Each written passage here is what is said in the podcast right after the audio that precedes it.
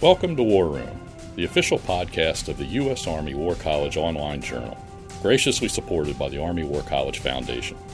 Please join the conversation at warroom.armywarcollege.edu. We hope you enjoy the program. Make sure not to miss a single podcast and subscribe to A Better Peace, the War Room podcast, at iTunes, Google Play, or your favorite subscription service. The views expressed in this presentation are those of the speakers and do not necessarily reflect those of the U.S. Army War College, U.S. Army, or Department of Defense.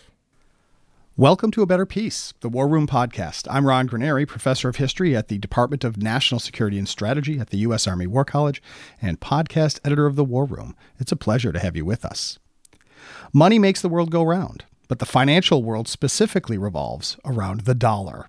The dollar's global supremacy, established by the Bretton Woods Conference in 1944, has survived the collapse of the post war gold standard and any number of other crises, recessions, and shocks.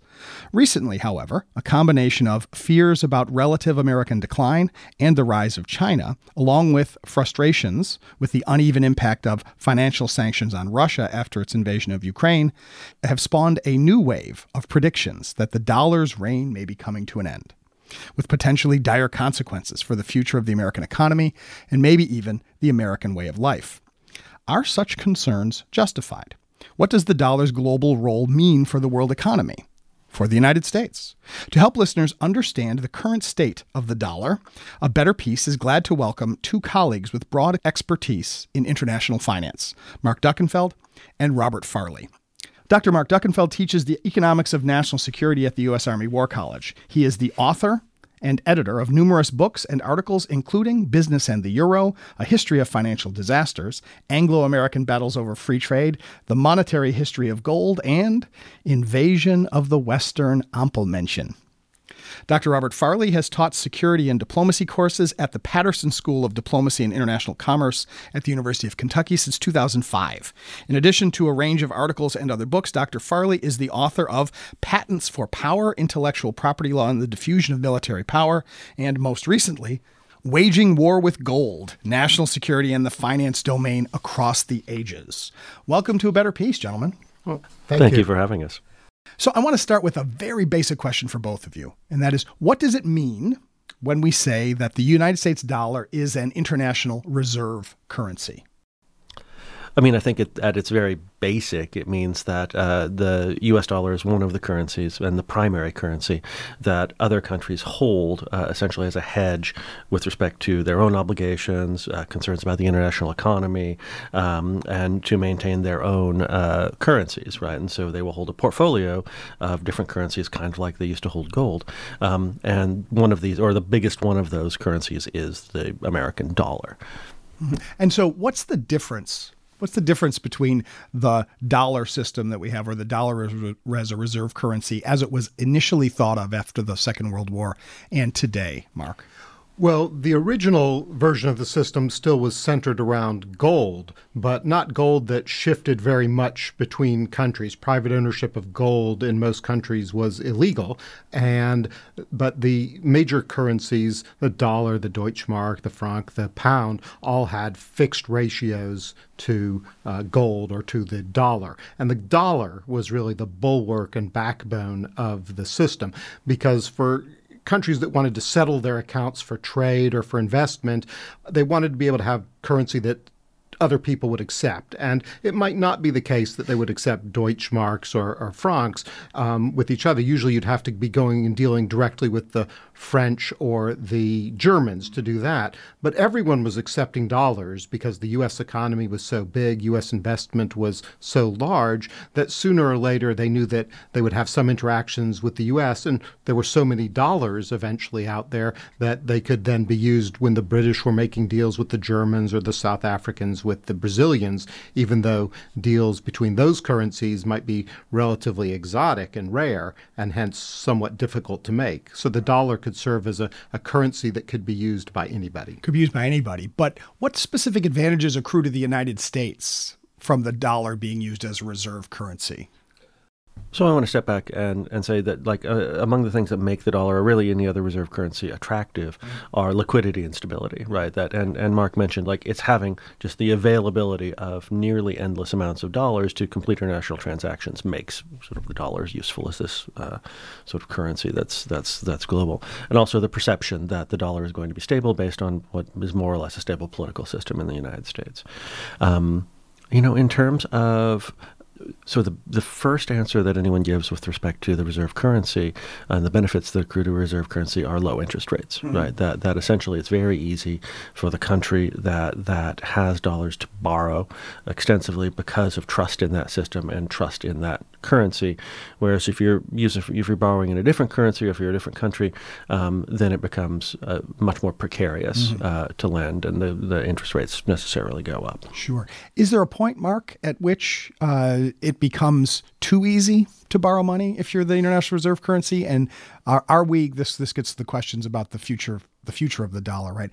Are we in danger of ever reaching a point where the United States overdraws on its on the advantages of the reserve currency dollar? Well, I think it's unlikely at, at the moment, but uh, because the the U.S. dollar is sort of the grease for the system of international commerce. And in a sense, the world depends upon the U.S running big deficits because otherwise the US would be sucking dollars back into the US and there would be fewer dollars out there but the world needs dollars to run on. So the U.S. has to s- export its biggest product, the U.S. dollar, in exchange for you know iPods and T-shirts or whatever else the American consumer wants to buy. So sending those dollars out there in that sense serves a purpose. Now, are they sending too many out, and is it undermining the dollar's role? Well, that's hard to say. At the moment, it appears probably not because the US dollar and US the U.S. has been able to borrow at very low interest rates. Um, for the better part of a decade, the U.S. government was able to borrow at effectively 0%. And in, in fact, for a period of time, for several U.S. Um, uh, notes, even including the 10 year Treasury note, people were loaning money and getting a negative rate of return right. on the inflation linked um, um, bonds. So people were were so worried about other alternative investments that they would give the U.S. government money and accept slightly less back in you know five, ten years, which is, is extraordinary circumstance to be in. Is that is that historically unusual? I mean, it sounds it sounds pretty it sounds pretty unusual, but how historically unusual is it that people were willing to accept negative interest rates in order to stay, keep a stable system? Well, it's it's it is very unusual. I mean, it has been the case since really the Great Recession, but that but that was really quite an anomaly um, uh, that was hanging hanging over the system then. But the you know what were your alternatives? People thought the stock market wasn't any good. Mm-hmm. Safe as houses is rather more a joke uh, uh, in light of the the collapse of the housing market, alternative currencies, um, and uh, you know other countries' economic circumstances were worse right. than the United States. So being able just to preserve value um, was something that was considered very, very important. Rob? And, and I think that uh, were we to turn back to the 1990s and, and look at what the U.S. financial situation looked like mm. right around 2000, um, you know, people were expecting then we might pay off the national debt, right? What what's when look at these surpluses that go on endlessly. Kids, ask your parents about well, those glorious but, days. But it's it is interesting in context. Um, you know, U.S. debt played an incredibly stabilizing role in mm-hmm. 2008, right? Mm-hmm. And right. the fact that the United States wanted to borrow a lot of money and was pretty much guaranteed to pay it back, even in a deflationary circumstance, right? And when, when you're getting less money back, um, was really critical to the survival of the global economy in 2008. See, and this this I find very interesting because so much of, say, public discourse about money um, uh, gets into, let's say, moralizing about money, right? And so debt bad, uh, surplus good. And yet, if I'm hearing both of you, that one of the ways that a system like this functions is if the biggest economy with the reserve currency is willing to run deficits, that this is to the advantage of the system. Is it also to the advantage of the biggest economy? Or this, this is what I'm wondering is, is what is it that the public either imperfectly understands or doesn't understand about this system? Whereas we worry about debt um, as though debt will somehow swallow the United States. But I'm also hearing you say that this debt is necessary grease for this system. And so, how do we how do we talk to the public in ways that they can appreciate that what seems to be a paradox, Mark? Well, I would say there are two ways. The first is every debt is also someone else's asset. When you borrow money and have a mortgage, that mortgage is an asset for the bank. Mm-hmm. So the U.S. debt is the asset of in about 75%, 80% of the case, um, U.S. citizens and financial institutions. Mm-hmm. And in a certain degree, it's the uh, it's an asset of the federal government. The Social Security system, for instance, holds a very large amount of U.S. government debt that's helping to pay future retirees. So some of the interest payments that the U.S. government makes are going to pay um, the the elderly. So that's one way of looking at it. That it's both an asset and a obligation. Uh, the other advantage that it has for the United States, and you and Rob had talked about this earlier, is the lower interest rates the U.S. gets to have, and some of the activities the U.S. can engage in that other countries can't. Very large and consistent budget deficits, very large and consistent trade deficits. Normal countries that don't have the international reserve currency can't do that. Eventually, they run out of cash, their currency crashes, people go to safer currencies, the dollar, and then they're forced to retrench themselves. And the U.S. is not in that circumstance. Um, so the French had referred to as an exorbitant privilege. Exorbitant privilege, not right. and not engaged in by other countries. Right, and yet, and and if I'm understanding you both, right. So this is a this is it is a privilege, um, and it also puts the debate about uh, American debt, right, or whatever we might think about what we're spending the money on, whatever we might think about whether we should be running the debt, that the debt itself does not threaten the dollar's role as a reserve currency, but is actually it's a feature, not a bug of the dollar's role as reserve currency. Is that a fair statement? Well, as Alexander Hamilton said, it's a national blessing. It's a national blessing. Thank you. Well, and so let me flip it around. So, Rob, you know, you you you've you've been on uh, the podcast before talking about the finance domain, and so the use of financial instruments as an instrument of national power. And you were here um, at the War College this week talking about it. Um, and so, what we're seeing right now is the United States is leading an effort to use uh, the the tools of the finance domain to try to influence geopolitical behavior, right? Trying to coerce the Russians um, with, let's say, mixed success so far. Um, uh, and related to that is what what you can hear from critics of American policy is because we have essentially pulled out all the stops with financial tools to sanction the Russians to remove them from SWIFT, um, and the, because the Russians have not collapsed yet um, that somehow this shows either the insufficiency of those instruments or the other argument that I hear when people imagine, say, the Chinese and the Russians and their mythical friends in the BRICS coming together with an alternative international system, that by driving the Russians out of the dollar world, we are effectively encouraging the creation of an alternative world to the dollar. I'm going to just I'm going to do that thing that interviewers shouldn't say after going on for a long time. I'm going to say, "What do you think about that?" Please Rob? comment on. Please comment, comment, on what I just um, said, Rob. So I think it's worth stopping and talking for a moment about what those tools look like, sure. right? And and so a lot of the tools have emerged not so much from the existence of the dollar as reserve currency, but from you know what we all sort of recognize now to be the digital revolution, the mm. information revolution, right? And that has given um, the U.S. government an unprecedented and almost unthinkable degree of visibility into how dollars are used mm. globally. Um, and really sort of the first foreign victims of uh, sort of that level of surveillance have been drug cartels and terrorists primarily, right? In terms of the Treasury and other places being able to track their money and figure out how much they have, to analyze connections between the lots of them in ways that were hard to imagine in the, sort of your Miami Vice days of the 1980s of follow the money. Um, and what we're seeing with Russia is kind of an amped up uh, vision of what we try have tried with both Iran and North Korea, right? In terms of cutting them off from the financial system. Um, in the case of Russia, uh, cutting Russia off from its massive reserves in dollars that were held outside of Russia may in the end be one of the biggest, and that was day one.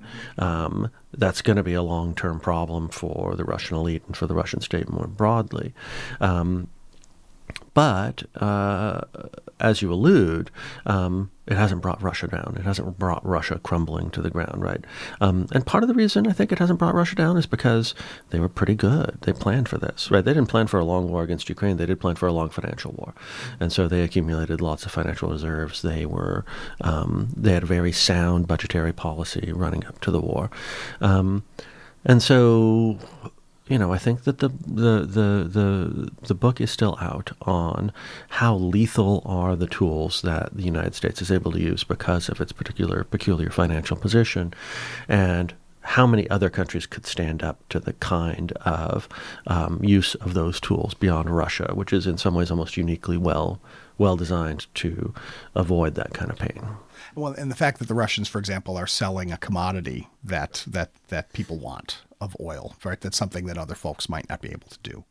But related to this, Mark, and I want to bring you in on this. So what what are the realistic prospects, right? If the Chinese were to wake up one day and say, "We're tired of this Yankee imperialism and the century of humiliation is over. We want we want to declare the renminbi or the uh, or we want to we want to create a new international reserve currency."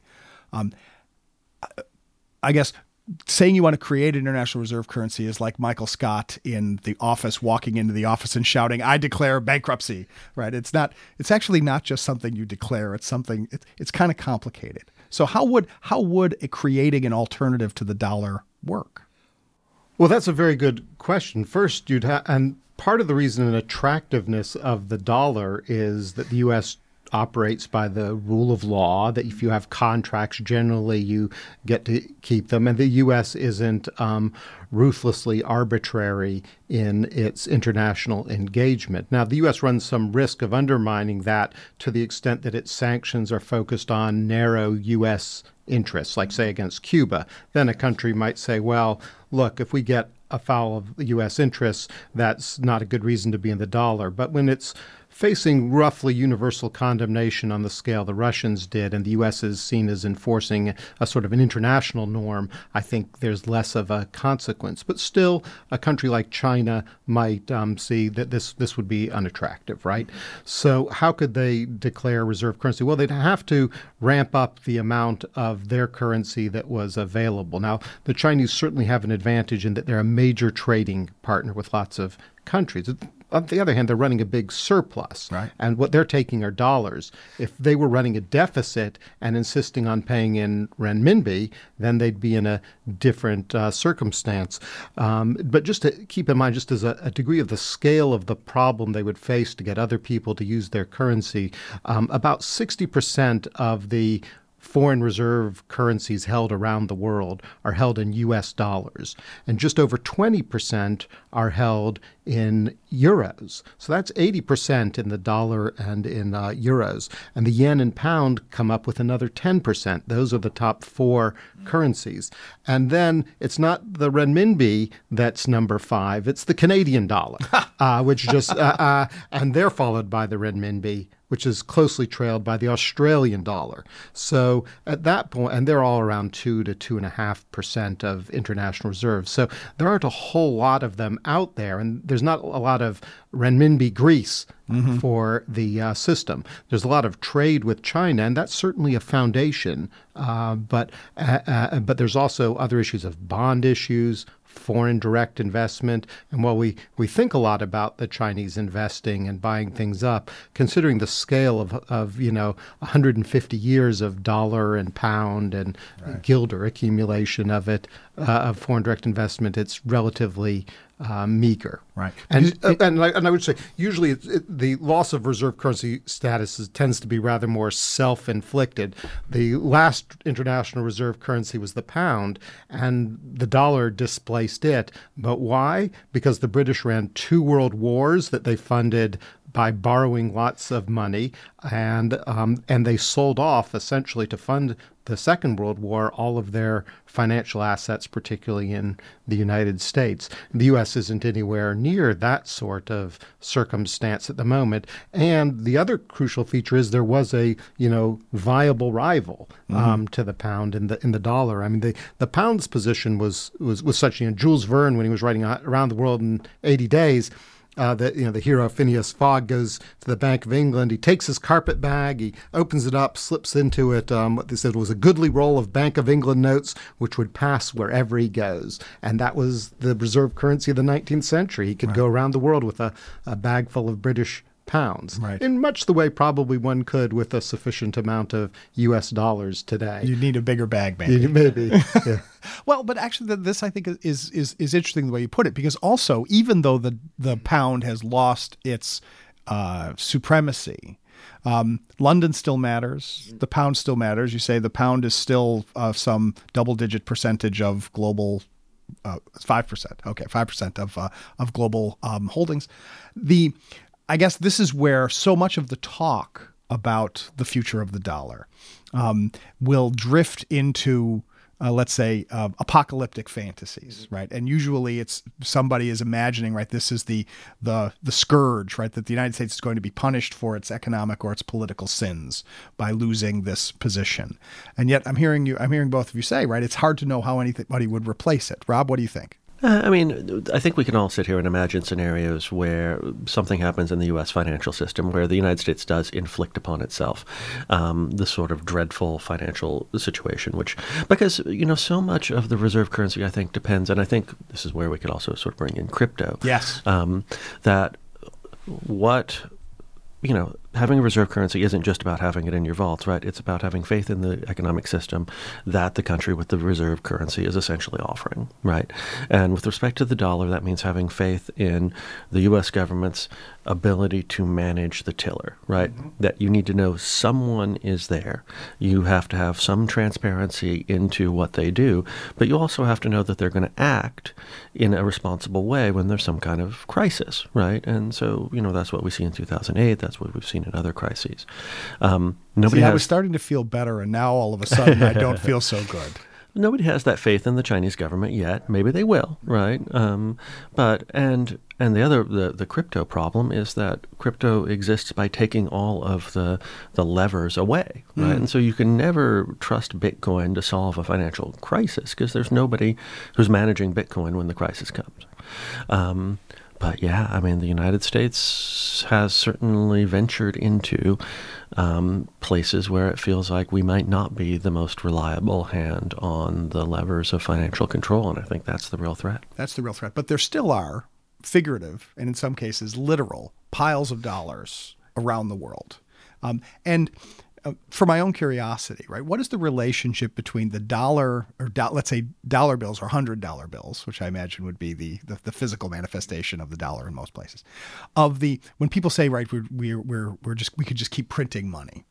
Um, when we talk about these holdings that are in foreign banks and that are that are used to settle exchanges between countries that are neither neither of whom is the United States, right? Um, uh, how does you know? I guess these are these are transactions that are going on essentially outside of American control.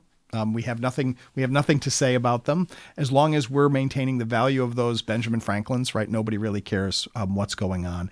Um, in what ways does the United States try to um, monitor or control the the supply of let's say what used to be called petrodollars, but let's say global dollars, right? These dollars that are outside of the U.S. Or do we do anything at all, Mark? Can we do anything at all? Well, I mean, that was part of the petrodollar issue. The U.S. couldn't do right. too much uh, about it. Um, on the other hand, I mean, you don't want to get too metaphysical here, but a lot of those don't. I mean, they only exist as blips on a computer screen in the same way that when you go to the ATM to withdraw money, if the bank said its computer said you had zero dollars there, what's your recourse? Uh, you know, um, you you believe there's something called you know you know, a few hundred dollars in a professor's bank account, and uh, and yet, if we're lucky, if, if we're lucky, payday, if right. it's payday, um, and and yet, um, you know, we're quite dependent upon the uh, system. And overseas, um, in, in you know, in the Cayman Islands, or you know, in uh, Cyprus, or you know, the sunny places for shady people,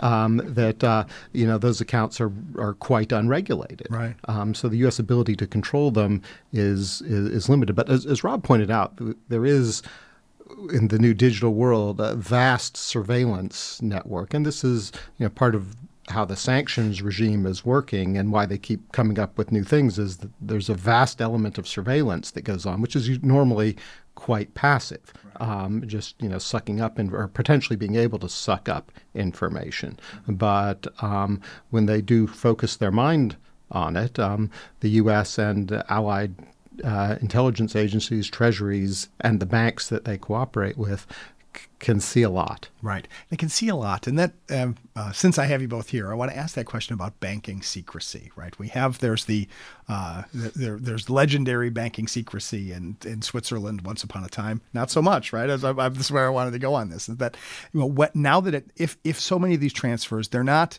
people showing up with a carpet bag full of bills and saying, please put this in my, you know, put this to my account in Zurich. Um, because people can't tape dollar bills all over themselves and get on airplanes anymore the way perhaps once one might have done. Um, if you're if you're moving them electronically, um, uh, people can watch that and can see that. And so, what is the role of banking secrecy today as a practical thing outside of the fantasies of James Bond films about secret numbered accounts that nobody knows who holds them? I mean, I think I think banking secrecy is again. It's sort of. I mean, the more you work with money, the more you th- read about finance, the more you sort of come to the realization it's all some massive consensual hallucination that we're all sharing, right? Um, and it's just. I think we just how, have we have now a title for this uh, right. for this podcast. How long the system lasts is how long people are happy with that hallucination, mm-hmm. um, and banking secrecy is part of that, right? Mm-hmm. In a lot of ways, banking secrecy is pretty conventional, right? Mm-hmm. It it it exists because convention. Mm-hmm. Um, and when when sort of the convention no longer serves the original purpose, it might change, right? Um, or when uh, the people who thought that they were guaranteed secrecy uh, do something uh, untoward, uh, then uh, they don't have secrecy anymore. And I think it goes a step farther, right? And so you mentioned you can't people don't just walk around with jackets full of dollar bills anymore. Um, they have to communicate electronically. Even when they do move around with dollar bills we now are able to track that in ways because we have so much data on how m- money moves electronically oh, right? okay. and so we can then infer where the dark spaces are and figure out things that are happening in those parts of the world or those parts of the economy just because so much of the rest of the economy has become visible to us. So there's no way there's no way to escape just by trying to go dark and just trying to manage with gold or bitcoin or illicit dollars. See, and this is good because this is where I wanted to go. Mark, you've written a lot about the gold standard and any discussion about reserve currencies, any discussion about the dollar, somebody is going to say, why don't we just go back to the gold standard? And I I know you know why we don't just go back to the gold standard, Mark. So why don't you tell our listeners why don't we just go back to the gold standard? Well, it's an extremely rule oriented system and it's very deflationary. It, it, robs you of many of the levers that you might want to have in adjusting interest rates to deal with your domestic um, circumstances. And part of the attraction the gold standard had was that it linked everyone's currencies together. Mm-hmm. And mm-hmm. but if one country starts adjusting the value, then that defeats much of the much of the purpose. The other fact is there's not a whole lot of gold in the world. It, mm. would, it would fit into all the gold in the world would fit into Bliss Hall, our auditorium here at the Army War College. Um, so there, the utility of gold in a sort of pre-modern cultures you could you could have it in your hand you could sort of test how good it was like um, archimedes did how, how pure it was to see how much there was um, but um, we have you know whatever it is, 7 billion people on Earth now, 300 million Americans. Um, the real value would be having the physical gold. Otherwise, you would get to the, you know, collective hallucination that um, Rob was talking about, that you would rely upon the computer telling you you had a certain amount of gold. And do you trust the computer? Well, if you trust the computer telling you how much gold you have to the microgram, why can't you trust it with um, how many dollars you might you might have. So that would be a reason you wouldn't do it. And and the dollars proved to be superior, which wasn't in you know, and, and, and, paper currencies in general have, and this wasn't necessarily always the case. I mean, your, yours and my favorite movie, Goldfinger, is based around the scheme to irradiate um, U.S. gold in Fort Knox for 59 years uh, it was 1964, so it would be coming off its irradiation uh, this year. Um, and this was supposed to throw the West into chaos because the, the, gold reserves would be unavailable. Well, you know, less than 10 years later, the U.S. cut the link to gold, wouldn't redeem uh, dollars for gold. So the gold in Fort Knox is as if it's been irradiated in the last 50 years. And while there were some financial disruptions, um, the you know the the we've had one of the biggest and most sustained periods of economic growth and transformation in human history. See, now that's interesting because the idea is, is that you you really never had to pick up that gold and move it from one place to another anyway. You could reassign it to somebody, and you could say, okay, now that belongs to you because you exchanged it for dollars, but I'm not actually picking up and moving it. So it's either in Fort Knox now or in the basement of the Federal Reserve Bank of New York or wherever it is, or, or in Zurich or wherever people keep gold bars. So this this gets us back. So we're just about to the end of this conversation, but it gets us back to the question of so what is the future of the international monetary system? What's the future of this hallucination, right? Since considering that right now, you know, crypto is a particularly powerful hallucination um, that uh, may indeed we, we, may be coming down off of this high. I don't know. I'd have to ask Sam Bankman-Fried about that. But the um, what is the future of an increasingly both globalized, electronified, cyber-oriented international system? Um, does is the the dollar still likely to be play the central role that it plays, and uh, or is that going to change, and how could it change in in our lifetime? Let's say in the next 59 years, when when, it, when the, the next half life of uranium after uh, Goldfinger. Well, so you know, to go back, I think we can envision some some catastrophic ways in that it might change, right? Mm-hmm. Where um, there was a prolonged, prolonged political crisis in the United States that results in um, some kind of rolling default, right? Mm-hmm. I mean, you can't just default all at once, but you kind of default over time, and it becomes worse, sure. right? Because the more you default, the less uh, confidence there is in the currency. People start dumping the currency, value plummets, right? That has all kinds of different impacts. Now, I think that that would be catastrophic not just for the United States, but it would spark a pretty profound financial catastrophe around the globe. You know, after that, who picks that up, right? I mean, you can make an argument for the euro. Um, I think you might even be able to make a better argument for the yen. Um, mm-hmm. But uh, you know, you simply have you, you, essentially have to replicate the conditions under which the dollar achieved its dominance, which are really really hard. Mm-hmm. Um, you know, I think especially given the that the United States, I'm not sure.